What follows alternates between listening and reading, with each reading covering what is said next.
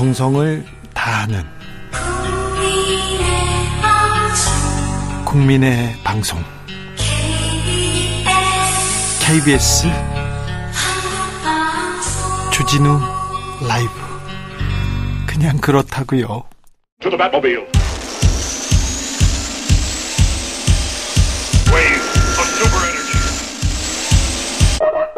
주 기자의 1분 지난해 노벨 평화상은 러시아와 필리핀 기자가 수상했습니다. 노벨 평화상을 기자가요? 노벨상 위원회는 그들을 표현의 자유를 지키는 두려움을 모르는 옹호자라고 설명했습니다. 필리핀의 마리아 레사 기자 온라인 매체를 만들어서 두테르테 전 필리핀 대통령의 폭정을 줄곧 폭로했습니다. 두테르테 대통령이 진행한 마약과의 전쟁 얼마나 폭력적이었는지 집중 조명하기도 했습니다. 어, 마리아는 두테리테 정권의 탄압을 받았습니다. 정권에게 10번 이상 고소를 당했습니다. 고소 건수만 치면 제가 좀 어, 선배입니다. 이명박 정권 측에서 30여 건, 박근혜 정권 측에서 20여 건 저를 고소했으니 말입니다. 제가 다 이겼습니다. 여러분께서는 지금 이명박 전 대통령, 박근혜 전 대통령이 직접 고소한 직접 고소 당한 유일한 기자가 하는 방송을 듣고 계십니다. 네. 물론 소송에서 제가 다 이겼습니다. 그러니까 걱정하지 마시고요. 어제 마리아 레사 기자 서울에 와서 강연했습니다. 근데 그 내용 우리도 새겨들을 만해서 몇 단락 소개하겠습니다. 소셜미디어의 폐해로 세계의 민주주의가 50년 전으로 후퇴했다. 50년이나요? 사람들의 말초적 흥미를 자극하거나 분노를 일으키는 정보는 더 빠르게 퍼진다. 가짜 뉴스가 진짜 뉴스보다 6배 더 많이 퍼진, 퍼졌다는 결과가 나오기도 했다. 게이트키퍼는 진실을 말해야 하는데 아, 분노와 혐오가 점철된 거짓말을 유통하고 있다. 소셜미디어는 좋은 저널리즘에 대해서 보상하지 않고 쓰레기에 대해서 보상을 해준다. 네. 유튜브 얘기를 많이 하는 것 같습니다. 극우 정치인들은 사실 자체를 공격한다. 도널드 트럼프 전 대통령은 자신을 비판했던 기성 매체를 보도를 가짜 뉴스라고 공격했다. 2년 안에 민주주의가 와해할 수도 있다. 민주적인 절차를 통해 독재자가 선출될 수도 있다. 아무것도 바뀌지 않는다면 자유와 거리가 먼 권위주의 정부가 들어설 수도 있다. 윤석열 대통령이 그렇게 좋아하는 자유가 위기에 처해 있답니다. 지금까지 주기자의 1분이었습니다.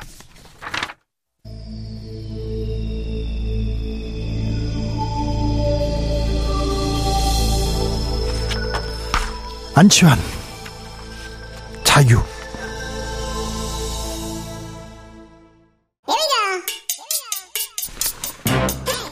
뉴스를 향한 진지한 고민 기자들의 수다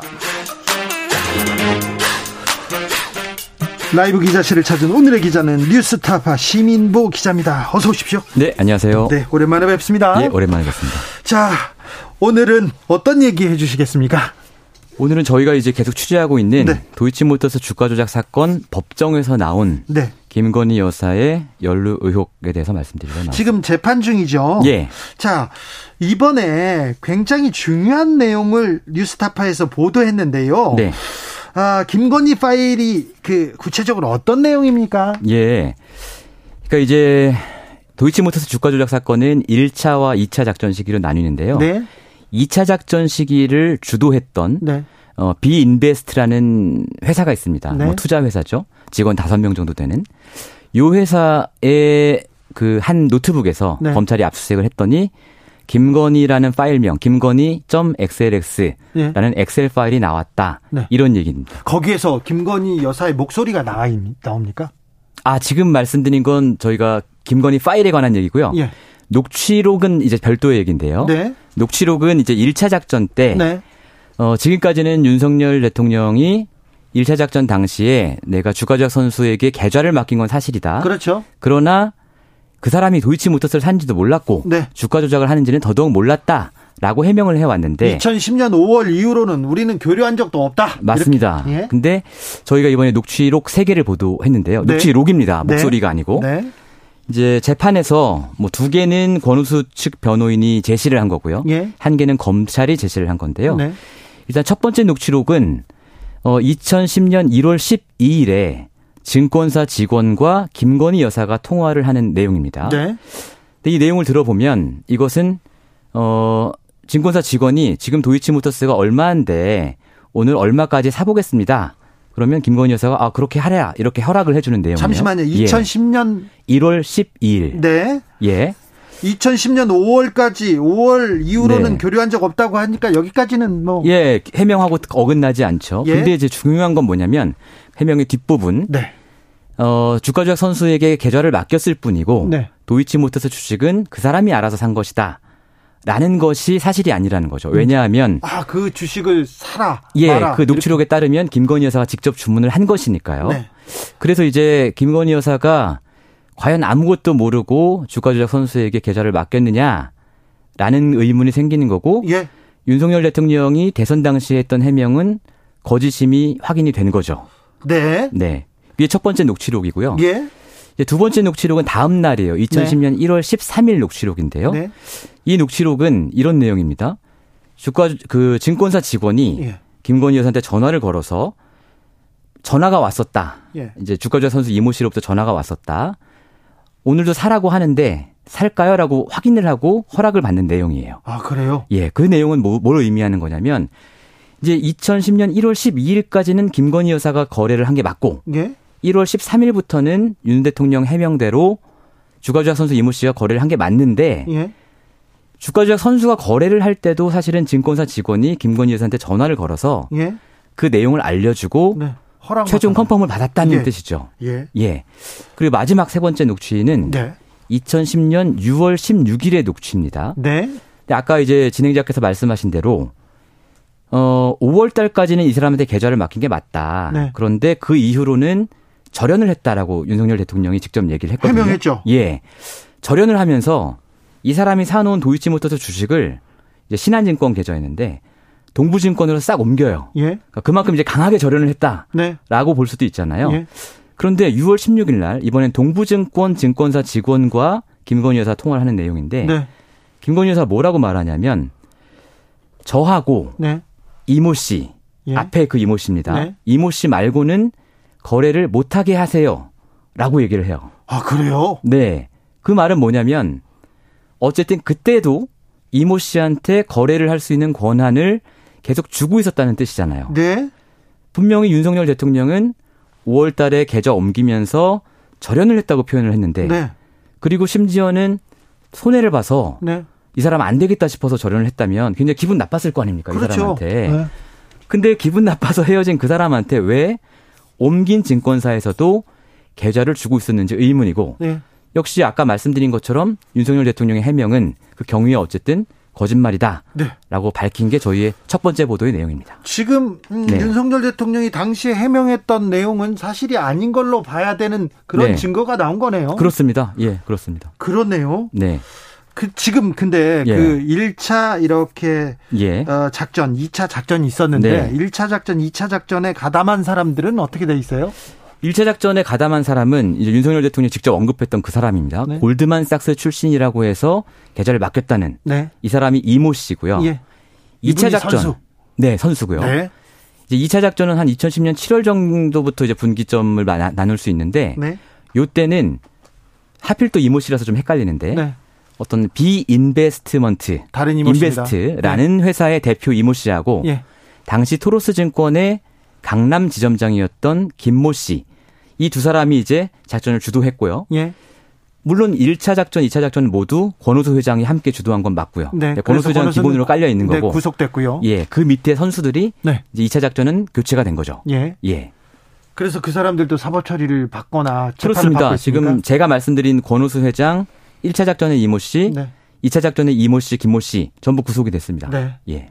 다 구속됐는데 예. 지금 돈을 거기다 이렇게 네. 태운다고 그러죠. 그 사람들은 네. 그 돈을 태웠던 어쨌거나 이 돈이 네. 일로 갔지 않습니까? 김건희 여사의 돈이. 그렇습니다. 그, 어, 1차 작전에 대해서는 아까처럼 해명을 했고 2차 작전 시기에 거래를 했다는 사실이 대선 전에 보도가 됐습니다. 저희가 예. 보도를 했는데 그랬더니 이제 윤석열 캠프에서 뭐라고 했냐면 자, 1차 작전 시기에 이모 씨가 도이치모터 주식을 막 샀잖아요. 그럼 이거를 그대로 갖고 있어야 되냐, 김건희 여사가. 네. 김건희 여사가 이거를 순차적으로 어쩔 수 없이 팔았을 뿐이다. 네. 그리고 그 거래는 누구에게도 맡기지 않고 김건희 여사 본인이 했다라고 해명을 했습니다. 네. 증권사도 옮기고. 예, 증권사도 옮겨 사실 그냥 팔기만 하면 되는데 증권사를 왜 옮겼는지도 의문이지만 네. 어쨌든 네 개의 증권사를 돌아가면서 팔기만 했다.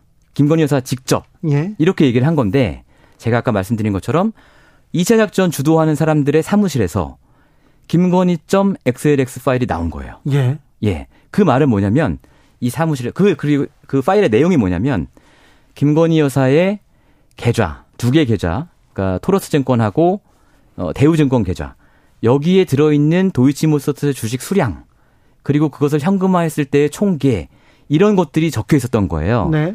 그래서 검찰은 지금 재판 중이니까 2차 주가 조작 사건 작전을 주도했던 비인베스트 이모 씨한테 신문을 하죠. 야, 너네 사무실에서 이게 나왔는데 너네가 네. 김건희 계좌 관리한 거 맞지 않아? 네. 이렇게 얘기를 합니다. 그렇게 볼 수밖에 없잖아요. 네. 근데 이 씨가 뭐라고 하냐면요.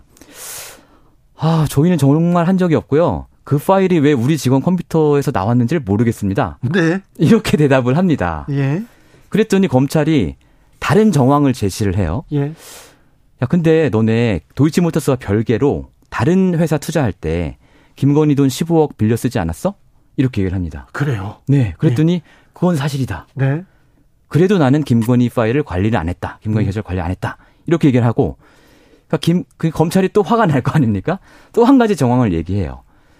이 사무실에 근무하던 이사가 한 명 있는데 이 이사가 김건희 여사 말고 다른 전주한테 보낸 문자 메시지예요. 거기 뭐라고 써 있냐면 여사님 거기도 여사인데 여사님 공인인증서 보내주신 거 USB로 보내주신 거 잘 받았습니다. 예. 이런 문자를 보내요. 그 말은 뭐냐면 다른 전주의 계좌는 어쨌든 공인인증서까지 받아서 자기들이 직접 거래하면서 관리를 했다는 거거든요. 예. 그래서 검찰은 너네가 다른 전주권 이렇게 관리했는데 너네 사무실에서 김건희 파일이 나왔는데 김건희만 관리 안 했다고 이렇게 또 물어보는 거예요. 네. 여전히 그러나 비인베스트 이모 대표는 안 했다고 주장을 하고 있습니다. 알겠습니다. 네. 자, 주가 조작 사건일 때 선수는 네. 구속됐습니다. 그리고 네. 이걸 총 지휘했던 사람도 구속됐는데 예. 전주 네. 돈을 투자하거나 네. 돈을 투자한 사람 보통 어떻게 됩니까? 보통은 전주, 그러니까 투자했다는 이유만으로 기소되는 경우는 드물어요. 예. 전주가 기소가 되려면 주가 작전을 알고 있었다. 네. 혹은 명확하게 인지는 못했더라도 미필적으로라도 어느 정도 인지할 수밖에 없는 상황이 있었다. 네. 본인은 아니라고 주장하더라도 네. 이런 경우에는 전주들이 기소가 되죠. 그런데 네. 어, 국민의힘에서 정치권에서는 지난 네. 정권 때 탈탈 털었지 않느냐 음. 수사 많이 했다 이렇게 네. 얘기하는데 네. 사실 그렇습니까? 저는 그렇게 보지 않고요. 그걸 타임라인을 좀 짚어보면 알 수 있는데요. 저희가 이걸 처음 보도한 게 2020년 2월이고요. 예. 4월에 이제 최광욱, 황희석 이런 분들이 고소를 합니다. 네. 그러나 아무 일도 벌어지지 않아요. 수사 네. 안 합니다. 네. 그래서 2020년 10월에 추미애 장관이 수사지휘권을 발동을 하죠. 수사하라고. 예. 예. 그런데 이때 검찰총장은 여전히 윤석열 총장이었습니다. 네. 이때도 사실은 별다른 수사가 진척이 안 됩니다. 네.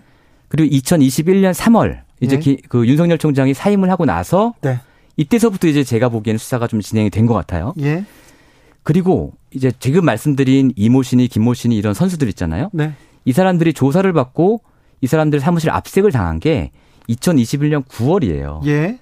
근데 이때 윤석열 총장은 뭐였냐면 유력 대선 후보였죠. 네. 그러니까 어떻게 보면 검찰이 좌고우면하지 않고 어떤 정치적인 부담 없이 이 사건을 수사한 적은 한 번도 없었다. 그리고 본격적으로 수사한 것도 사실은 한 6개월 정도다. 그리고 그해 21년 12월에 수사 결과를 발표를 했죠. 네. 그러니까 9개월 정도 수사를 한 것이기 때문에 2년 동안 탈탈 털었다라는 것은 사실과 다르고요. 네. 또 검찰이라는 조직을 저희가 알잖아요. 지휘관이 이거 이쪽으로 가라 해서 일사불란하게 가는 조직이 아닙니다. 서울중앙지검장이 이성윤 지검장이 왔다 하더라도 네. 이 사람은 검사들이 보기에 정권이 임명한 사람이고 그러면 나는 여기서 살아남기 위해서 혹은 우리 조직을 위해서 어떻게 하는 게 최선인가를 고민하죠 검사들은. 그러니까 이성윤 중앙지검장 하에서도 검사들과 이제 수사 검사들과 일단 부장 검사와 간부들과 이런 사람들 사이에서 뭔가 이게 있었겠죠 상호작용이. 예. 그 결과 지금까지 사실은 불기소도 못하고 네. 기소도 못하고 이렇게 끌고 온 거라고 볼 수 있겠죠. 지금 그러니까 네. 수사를 하고 있는 거죠. 지금 쥐고 있는 거죠. 쥐고 있는 거죠. 예. 네. 음 그런데 지금 관련 재판에서 김건희 네. 여사 사건이 아니라 관련자들 재판에서 하나씩 둘씩 이 정황들이 나오고 있는 거네요. 그렇습니다. 예. 아, 왜 그런데 이 뉴스는 뉴스타파에만 나옵니까?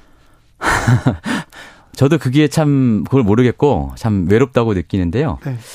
이게 제가 법정에서 취재한 내용이잖아요. 네. 네 법정은 공개 공판 누, 아닙니까? 누구나 가서 볼 수 있어요. 그리고 예. 이게 대통령 영부인 관련되고 중요한 기사기 때문에 네. 가서 앉아서 보면 기사거리가 많을 텐데요. 심지어 기자들이 계속 들어옵니다. 들어와요? 예. 아, 안 들어와서 안 쓰는 거 아니에요? 아니고요. 타이핑을 다 해가요. 예? 타이핑을 다 해가고 제가 알기로는 몇 개 언론사가 풀단을 구성해서 타이핑한 내용을 공유를 합니다. 예, 예. 그런데 그러면 이제 제가 알고 있는 내용을 기자들도 다 알고 있다는 얘기거든요. 그렇죠. 다른 기자들도. 네. 저희가 처음에, 그냥 쓰면 특종인데. 네. 처음에 보도를 하고 야 이게 법정 내용이 중요하다는 게 이제 알려졌으니까 네. 쟤들이 갖고 있는 거 다 이제 기사화 하겠지. 우리 이제 물 먹지 않도록 빨리 써야겠다라고 긴장을 했어요. 네. 그런데 아무도 안 쓰고 있어요. 아무도 안 쓰고 있습니다. 네. 아마 이제 집권 초반에 대통령과 맞서는데 부담을 느끼는 것 같아요. 네. 제 생각엔. 아, 뉴스타파의 후속 보도 기대해 보겠습니다. 네. 아, 기자들의 수다 뉴스타파 시민보 기자와 함께했습니다. 감사합니다. 네, 고맙습니다. 정치 피로, 사건 사고로 인한 피로, 고달픈 일상에서 오는 피로. 오늘 시사하셨습니까? 경험해 보세요. 들은 날과 안 들은 날의 차이. 여러분의 피로를 날려줄 저녁 한 끼 시사. 추진우 라이브.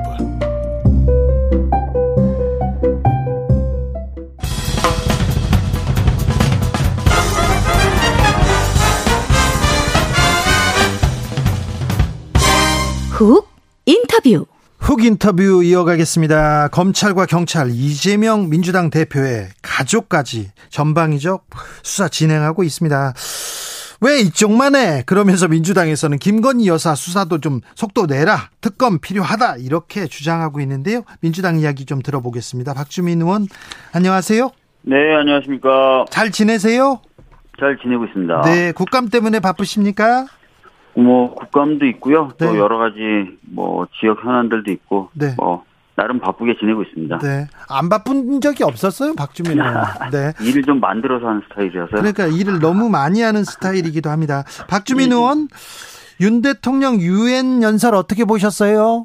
음, 대부분의 저희 당 쪽 분들이 그 감상평을 이렇게 내놓으셨더라고요. 그러니까 자유와 연대를 강조했지만 구체적으로 뭘 지향하는지 모르겠고 오히려 기존에 있었던 어, 대북 관계라든지 이런 성과들을 좀 어, 훼손시킬 수도 있지 않겠느냐 이렇게 말씀들을 하셨는데 저도 비슷한 느낌을 받았습니다. 네. 네. 조문 외교에 대해서는 조금 문제가 있었습니까?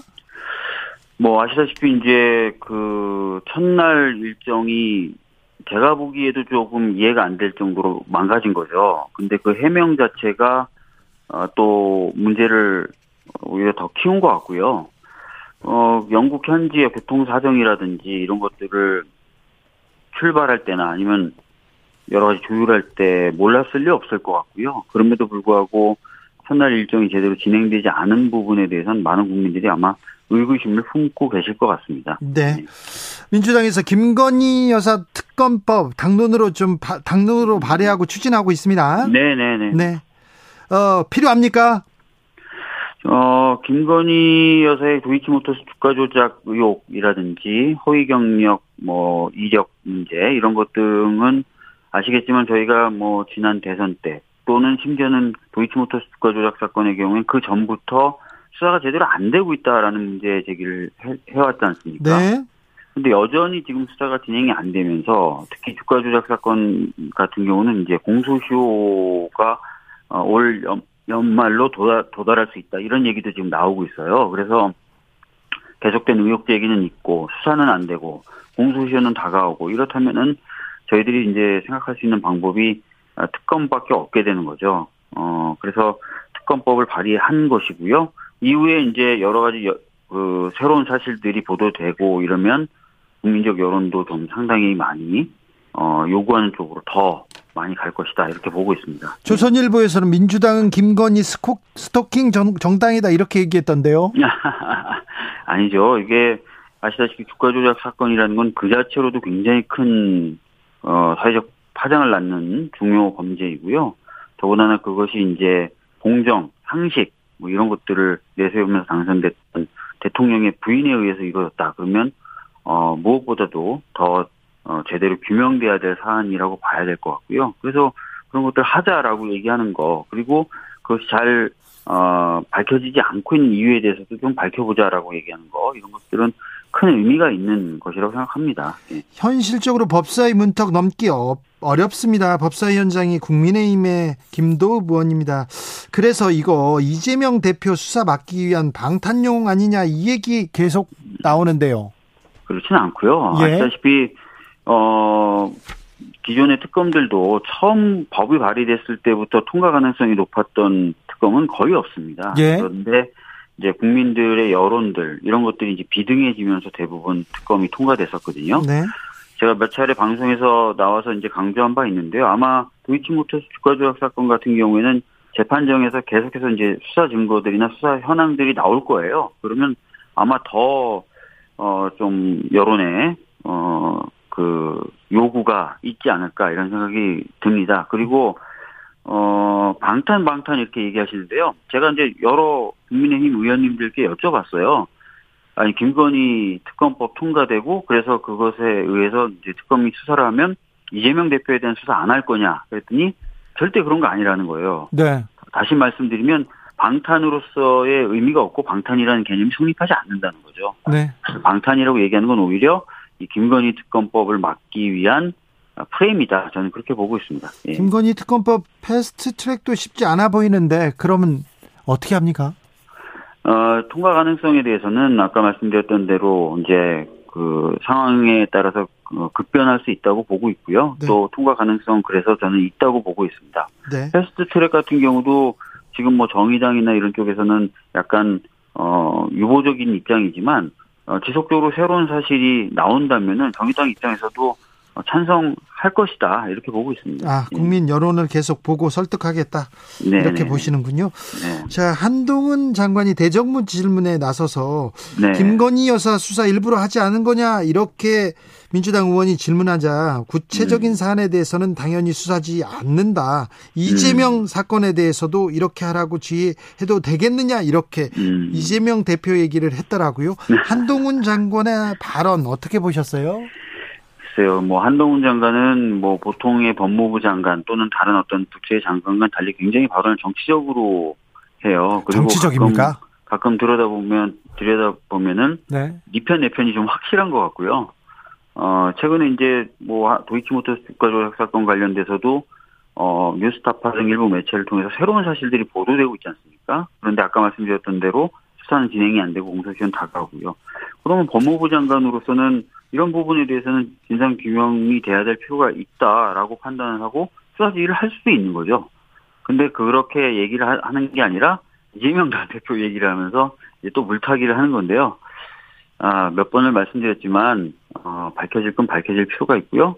뭐 루이치모터스 주가 조작 사건 관련된 진상이 규명된다고 해서 뭐 범, 검찰이나 경찰이 이재명 대표에 대한 수사를 안 할 것도 아니기 때문에 자꾸 그렇게 두 가지 논리를 섞어서 얘기하는 것은 굉장히 정치적 대응이다 이렇게 보여집니다. 네. 법무부 장관이 정치적 대응을 하고 있다 이렇게 보시는군요. 27일 날 한동훈 장관이 검수완박 헌재 공개 변론에 나서겠다 이렇게 얘기하던데요. 네.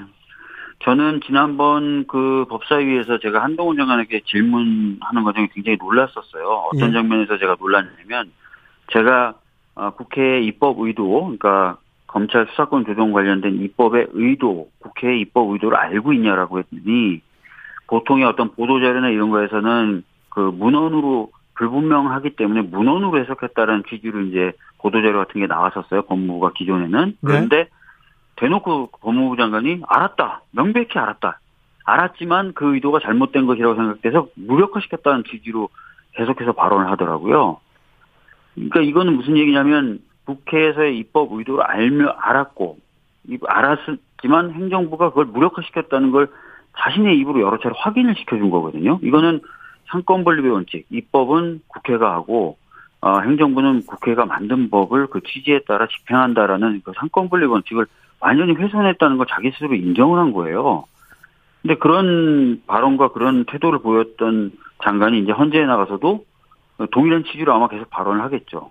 근데 그거 그런 주장을 헌재 재판관들이 받아들이기 굉장히 어려울 것이다 이렇게 보고 있습니다. 네. 자 인권 변호사 출신 박주민 의원. 네. 이재명 대표 계속 소환 뭐 소환한다 이런 얘기도 있고 가족들 계속 소환 조사 받고 있고 그런데 네. 경찰하고 검찰이 이재명 대표에 대한 수사를 집중하고 있습니까?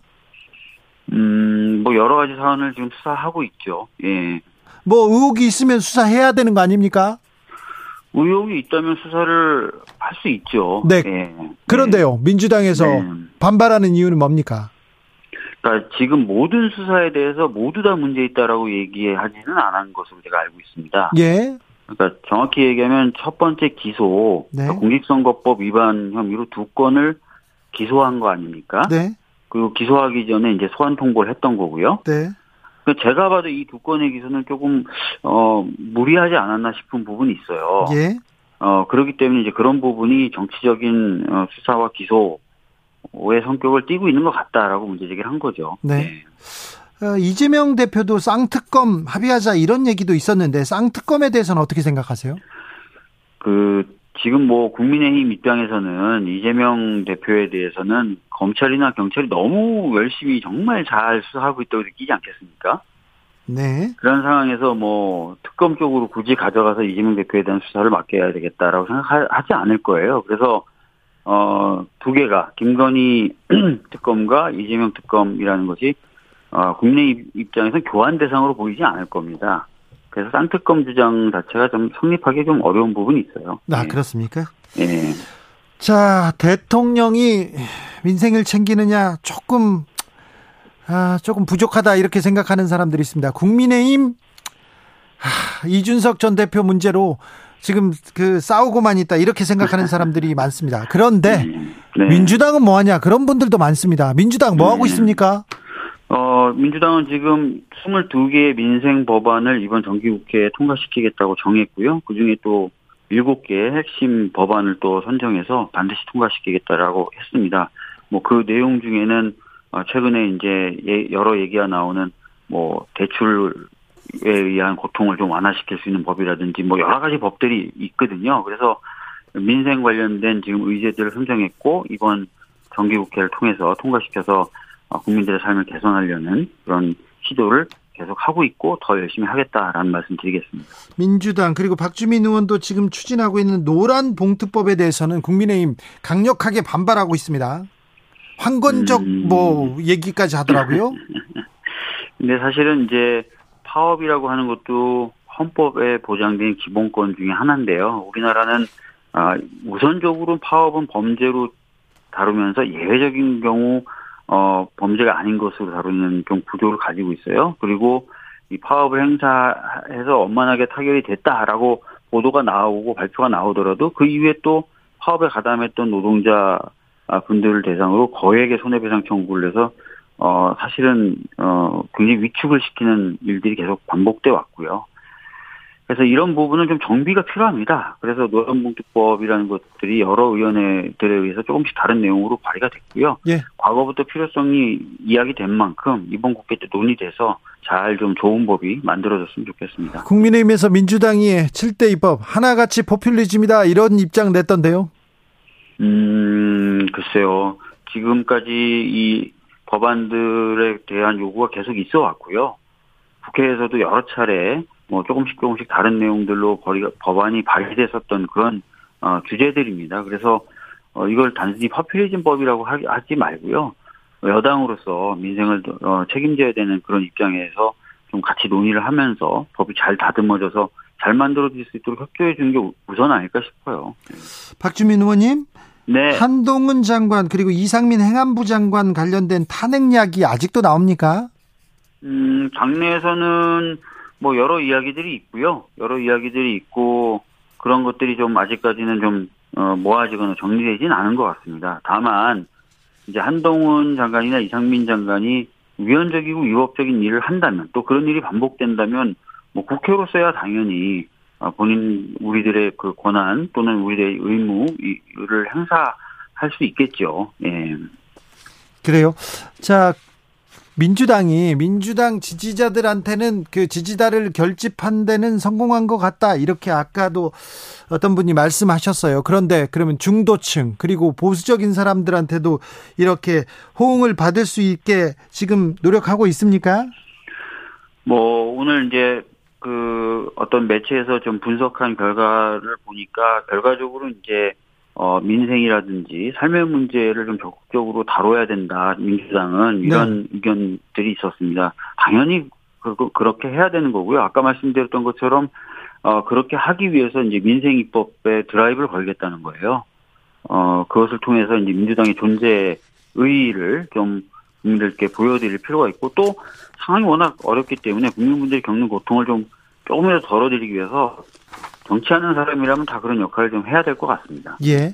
영빈관 신축 문제는요, 어떻게 네. 보셨는지요? 총리가 뉴스 보고 알았다, 이런 내용에 대해서는 국민들은 좀, 아이고, 이거, 이거 무슨 소리야. 국민들이 그러니까요. 더 놀랐습니다. 그러니까요. 사실은, 어, 윤석열 정부 출범하고 나서 국민분들도 항상 지적하듯이 뭔가 보이는 게 없다, 하는 게 없는 것 같다라고 얘기하시지만 딱 하나 기억나는 게 용산으로 이전한 거 아니겠습니까? 네.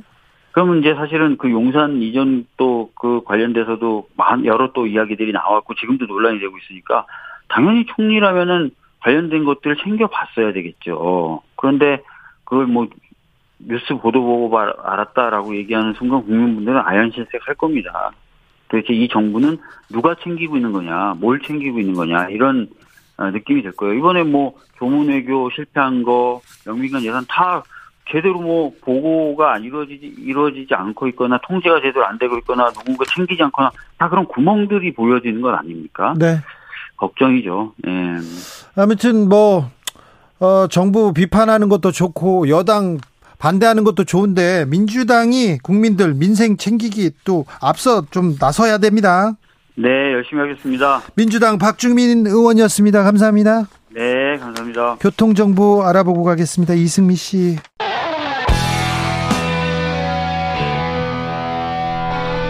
스치기만 해도 똑똑해진다. 드라이브 스루 시사 주진우 라이브.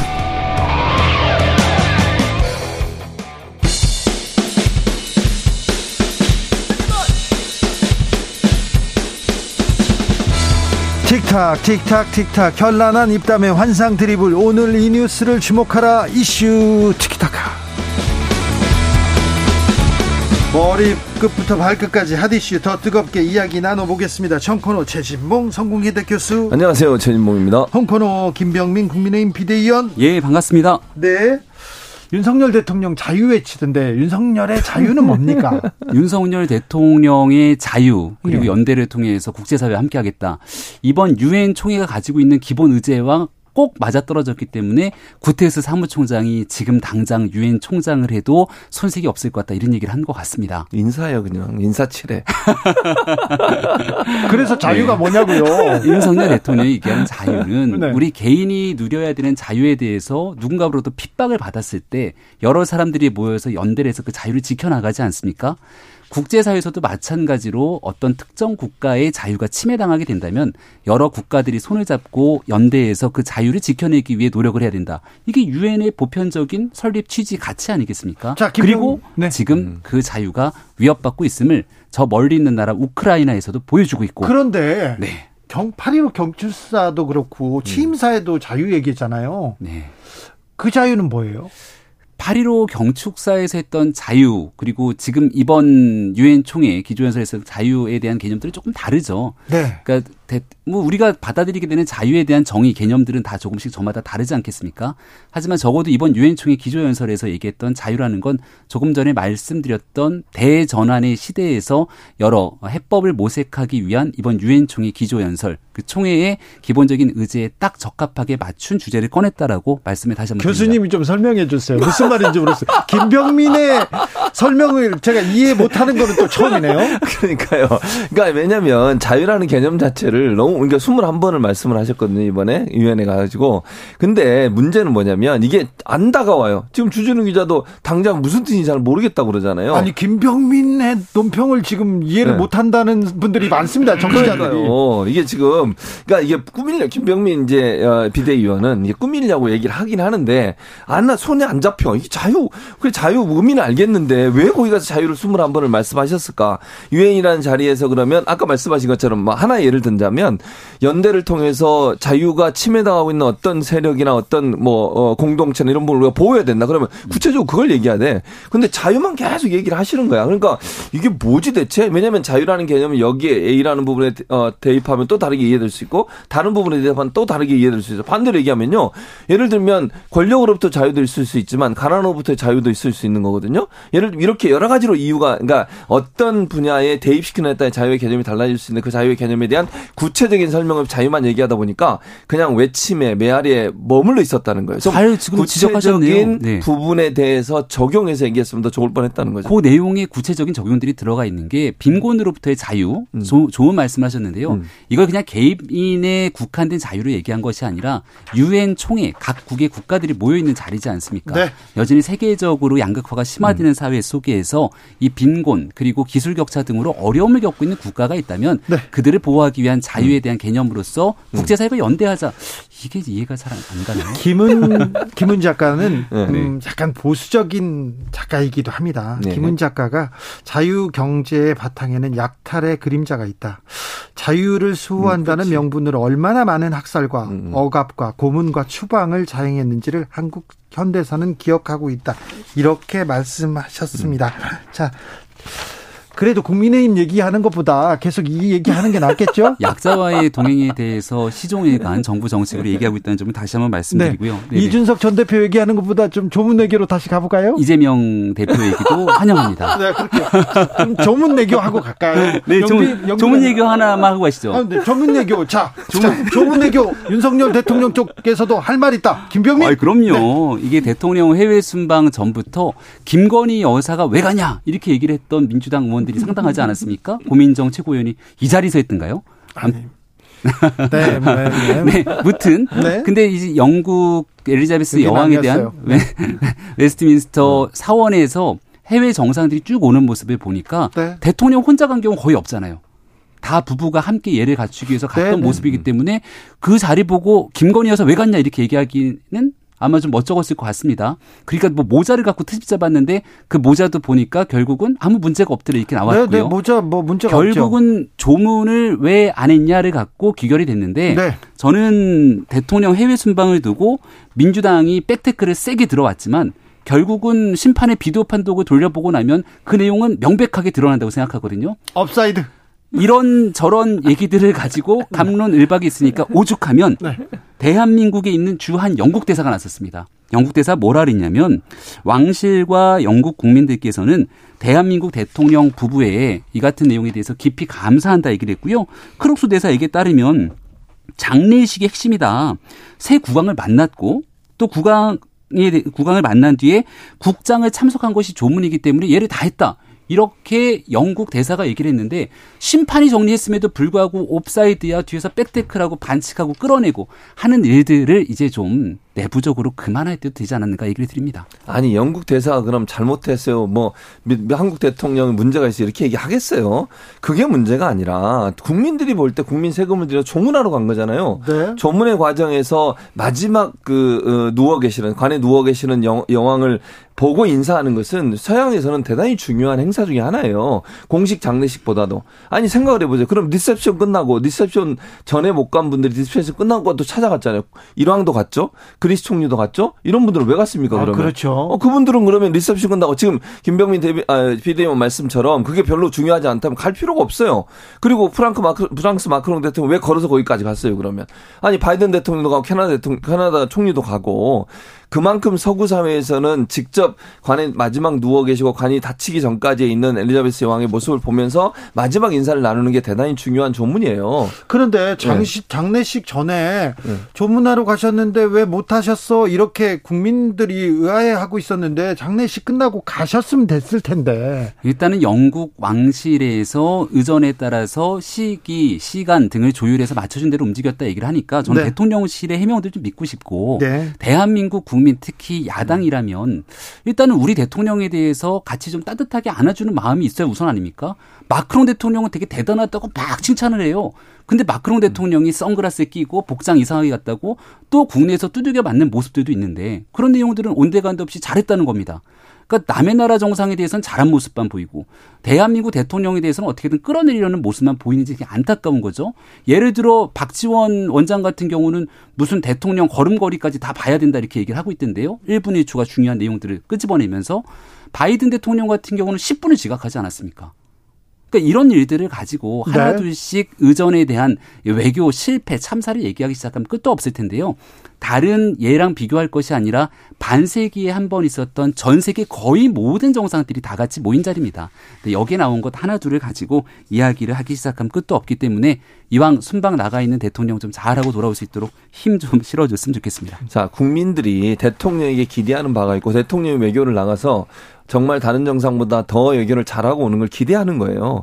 지금 이제 김병민 비대위원은 마치 국민들이나 아니면 비판하는 사람들이 대통령을 끌어내려고 생각하는 그런 의미가 아니에요. 아니라 야당이요. 야당. 네, 야당 이나 국민의 일부도 그렇게 얘기하시잖아요. 야당에서 그러니까 야당도 왜 갔냐 이렇게 아니 아니 아니 야당도 그렇게 비판하지만 국민들도 비판하는 사람이 많이 있어요. 그러면 그걸 귀담아 들어야 돼. 아니 이게 외교적인 부분에서 뭐, 참, 뭐 이게 참사로 말까냐 그걸 논의하기 전에 외교적인 부분에 실수가 있어서 정말 국민들이 실망감을 갖는 부분이 있다면 다음에는 이런 실수를 하면 안 되는 거예요. 근데 인정을 안 한다고 하는 것은 그걸 또 할 수 있는 실수를 할 수 있는 계기가 된다고 저는 보거든요. 만약에 이걸 정말 아 그래 이건 내가 잘못했구나 아니면 뭐 대통령이 저는 잘못했다고 보진 않아요 기본적으로 왜냐하면 대통령을 보좌하는 사람들이 제대로 보좌를 못한 거예요. 네. 계획도 그렇고 또는 네. 뭐 외교 라인들이 제대로 작동하지 못한 부분도 있는 것이고 그 부분을 인정을 해야 되는 거잖아. 근데 지금은 인정을 하는 게 하나도 없어요. 다 그냥 해명만 하면서 왜 우리를 공격하냐 이렇게 나와버리면 사실은 국민들을 볼 때 왜 그럴까 이런 생각이 들 수밖에 없고 아까 김병민 비대위원도 얘기했잖아. 일정 부분 뭐 실수한 부분이 있다. 그럼 그 부분에서 인정을 하는 거예요. 그리고 외교를 가서 그 부분이 잘 어, 보완돼서 다음번에는 그런 실수가 일어나면 안 되는 거예요. 그걸 지적하는 국민들의 지적에 대해서 따끔하게 저는 들어야 된다고 보고 외국의 정상한테 이러고 왜 우리 대통령한테 이러냐 이렇게 비교했어야 될 문제가 아니라는 것도 꼭 기억했으면 좋겠어요. 김병민 대변인 같은 경우도 음. 조금 부족함이 있다. 이건 잘못한 것이 있다. 이렇게 음. 인정을 하고 이렇게 가는데 이번에 청와대 청와대가 아니죠. 대통령실. 홍보수석의 음. 좀 뭐라고 발표는 굉장히 좀 화난 것처럼 음. 보였어요. 이게 이제 앞서 설명을 드렸던 것처럼 당연히 국민들께서는 여러 가지 의견들을 주실 수 있다고 생각을 하고 예. 대통령실도 같은 의견을 갖고 있을 거라 생각을 합니다. 그렇죠. 국민들이 왜못 갔어 의아해한다. 근데 나가기 전부터 고민정 최고위원을 비롯한 민주당에서는 이것저것 트집을 잡아서 대통령 배우자가 가야 되는 역할까지도 다 부인하지 않았습니까? 그리고 민주당의 수석 대변인의 발언이 이럴 거면 왜 갔냐입니다. 그러니까 이런 방식으로 하나둘 뭔가를 갖고 아 이런 내용들에 대해서 그렇게 생각하는군요라고 설명하거나 같이 이야기를 나를 겨를도 없이 이주고 저곳에서 민주당 야당 정치인들의 거친 백태클이 들어오니까 이런 부분에 대한 맞대응 성격이 있다 말씀을 다시 한번 드릴 수밖에 없는 거고 제가 구태여 문재인 대통령 시절 뭐 중국 가서 혼밥했다 이런 거 어, 문제까지 삼고 하고 싶지가 않습니다. 하고 싶지 않다면서 다 했습니다. 그런 얘기들까지 네. 끄집어내면서 전 정부 때는 어땠냐 하는 정쟁으로 가지 않 도록 네. 일단은 아직 그러니까 해외 수방 기간이 남아 있거든요. 어, 어. 예, 그 기간 좀잘 그러니까 남아 있는 게 잘했으면 네. 좋겠어요. 잘했으면 좋겠고 김은혜 대변 어, 대변 아 수석이죠. 수석의 대응도 저는 잘못됐다고 생각해요. 그렇게 화를 들이시 얘기하면 안 돼요. 무슨 말씀이냐면 정말 국민들이 우려하는 부분 지점이 무엇인지를 인식하고 그런 부분들을 국민들의 어떤 기대감을 맞추지 못한 부분이 있다면 저희가 열심히 더 잘하겠습니다. 지켜봐 주세요. 라고 얘기를 해야지 아무 잘못도 없는데 왜 우리한테 비판을 해 이런 식으로 나오면 안 돼요. 그리고 그 문제는 지금 아까 얘기했듯이 가기 전에 뭐 야당 의원들이 얘기했다. 야당 의원들은 그럴 수 있다고 봐요 저는.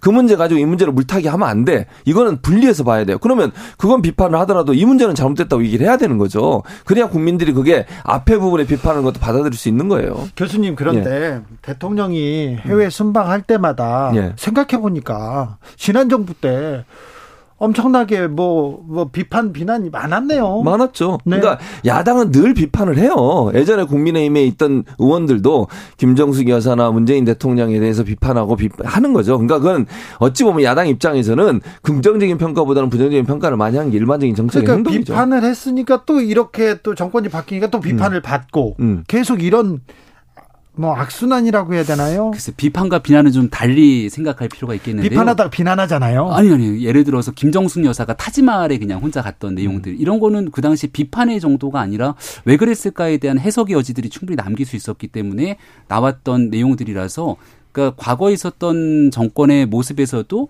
이게 무조건적으로 이건 아니다라고 얘기를 하는 내용들이 있었을 거고 또 실질적인 성과를 잘 내지 못해서 국민들로부터 따가운 비판을 받았던 적도 있거든요. 그러니까 내용들을 좀 나눠서 볼 필요가 있는데 지금 현재 순방 가기 전부터 현재 순방 중에 있는 상황에까지 전체적인 본질이 좀 퇴색되는 것 같아서 안타깝다는 말씀을 드리고 시간이 얼마 안 남았는데 저 더불어민주당 이상훈 의원 얘기도 오늘 좀 해야 될것 같은데. 저 영빈관 자 영빈관 얘기할까요? 이준석 전 대표 얘기할까요? 아, 자, 자 좋아요. 네네. 네. 자 더불어 민주당 좋아요. 이상훈 서울시의원 발언 얘기합시다. 아, 왜냐하면 따갑게 질책을 할 수밖에 없는 것 아니겠습니까? 신당동 스토킹 사건 정말 온 국민이 분노할 정도로 있을 수 없는 참담한 일이 일어났는데. 네.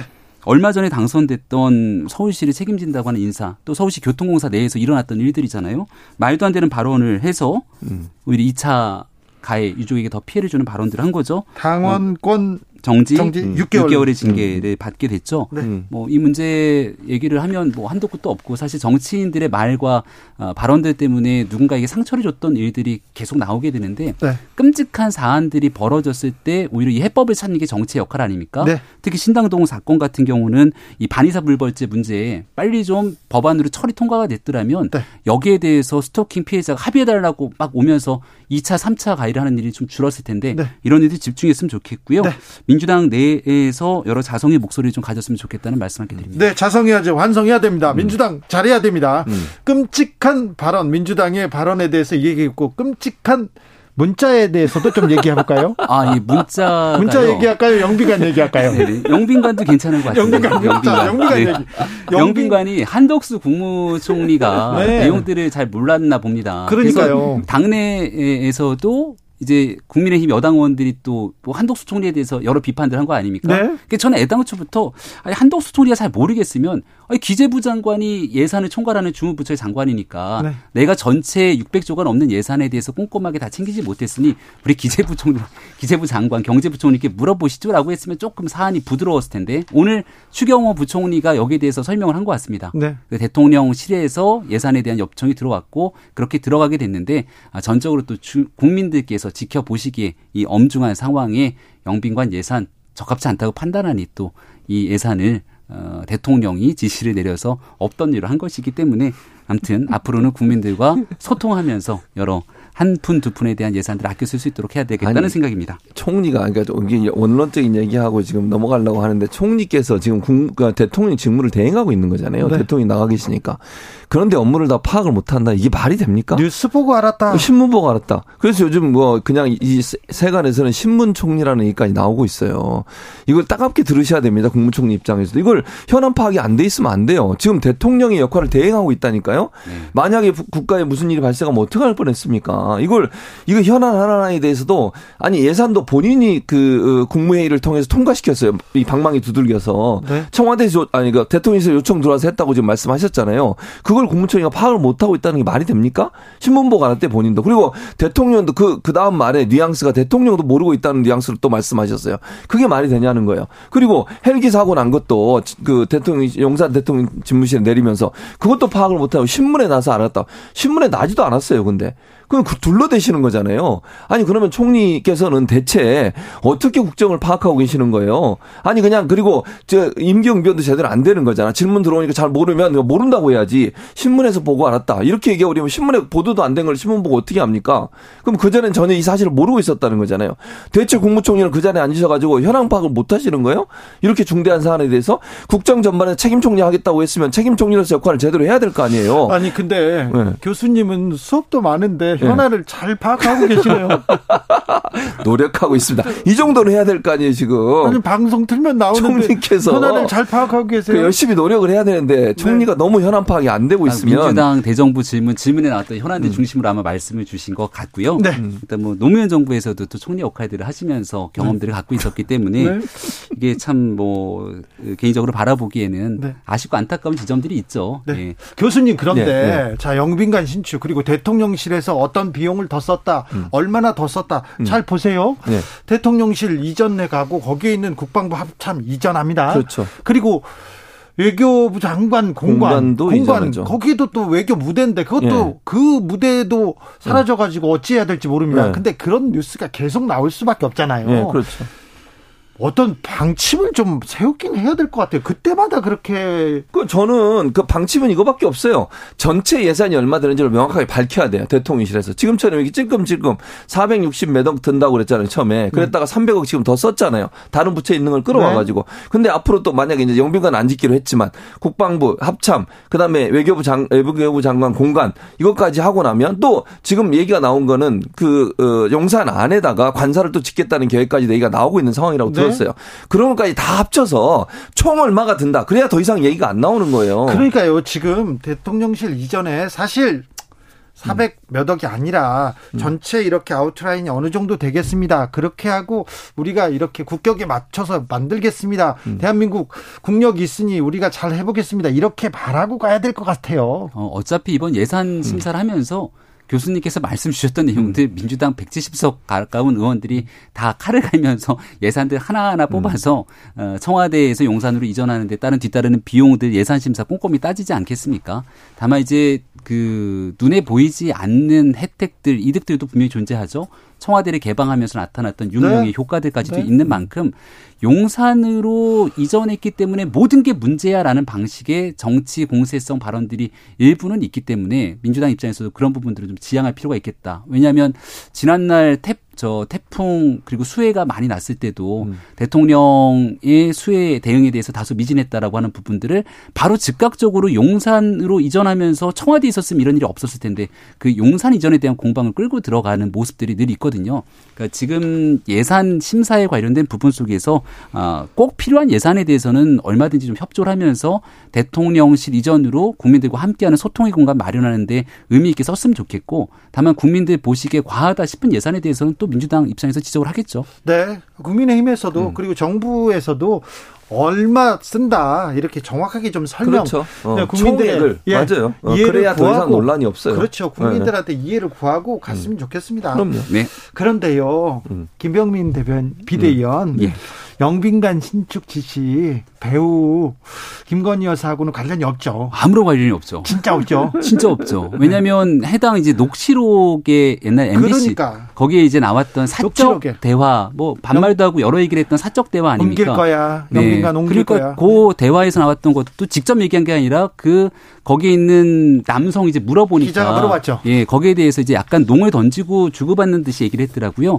그러니까 이런 사적 대화의 녹취록이 유출된 것도 문제로 어, 다뤘는데 그러면 예를 들어서 그런 것까지 하나하나 꼬집어서 나중에 있었던 경과물로 엮기 시작하면 이재명 대표가 형수 욕설 파문했었던 아이고, 사적 목소리잖아요. 갑자기 여성 혐오성 발언들이랑 별의별 얘기들이 다 많은데 이런 내용들 나올 때마다 그때 그랬지.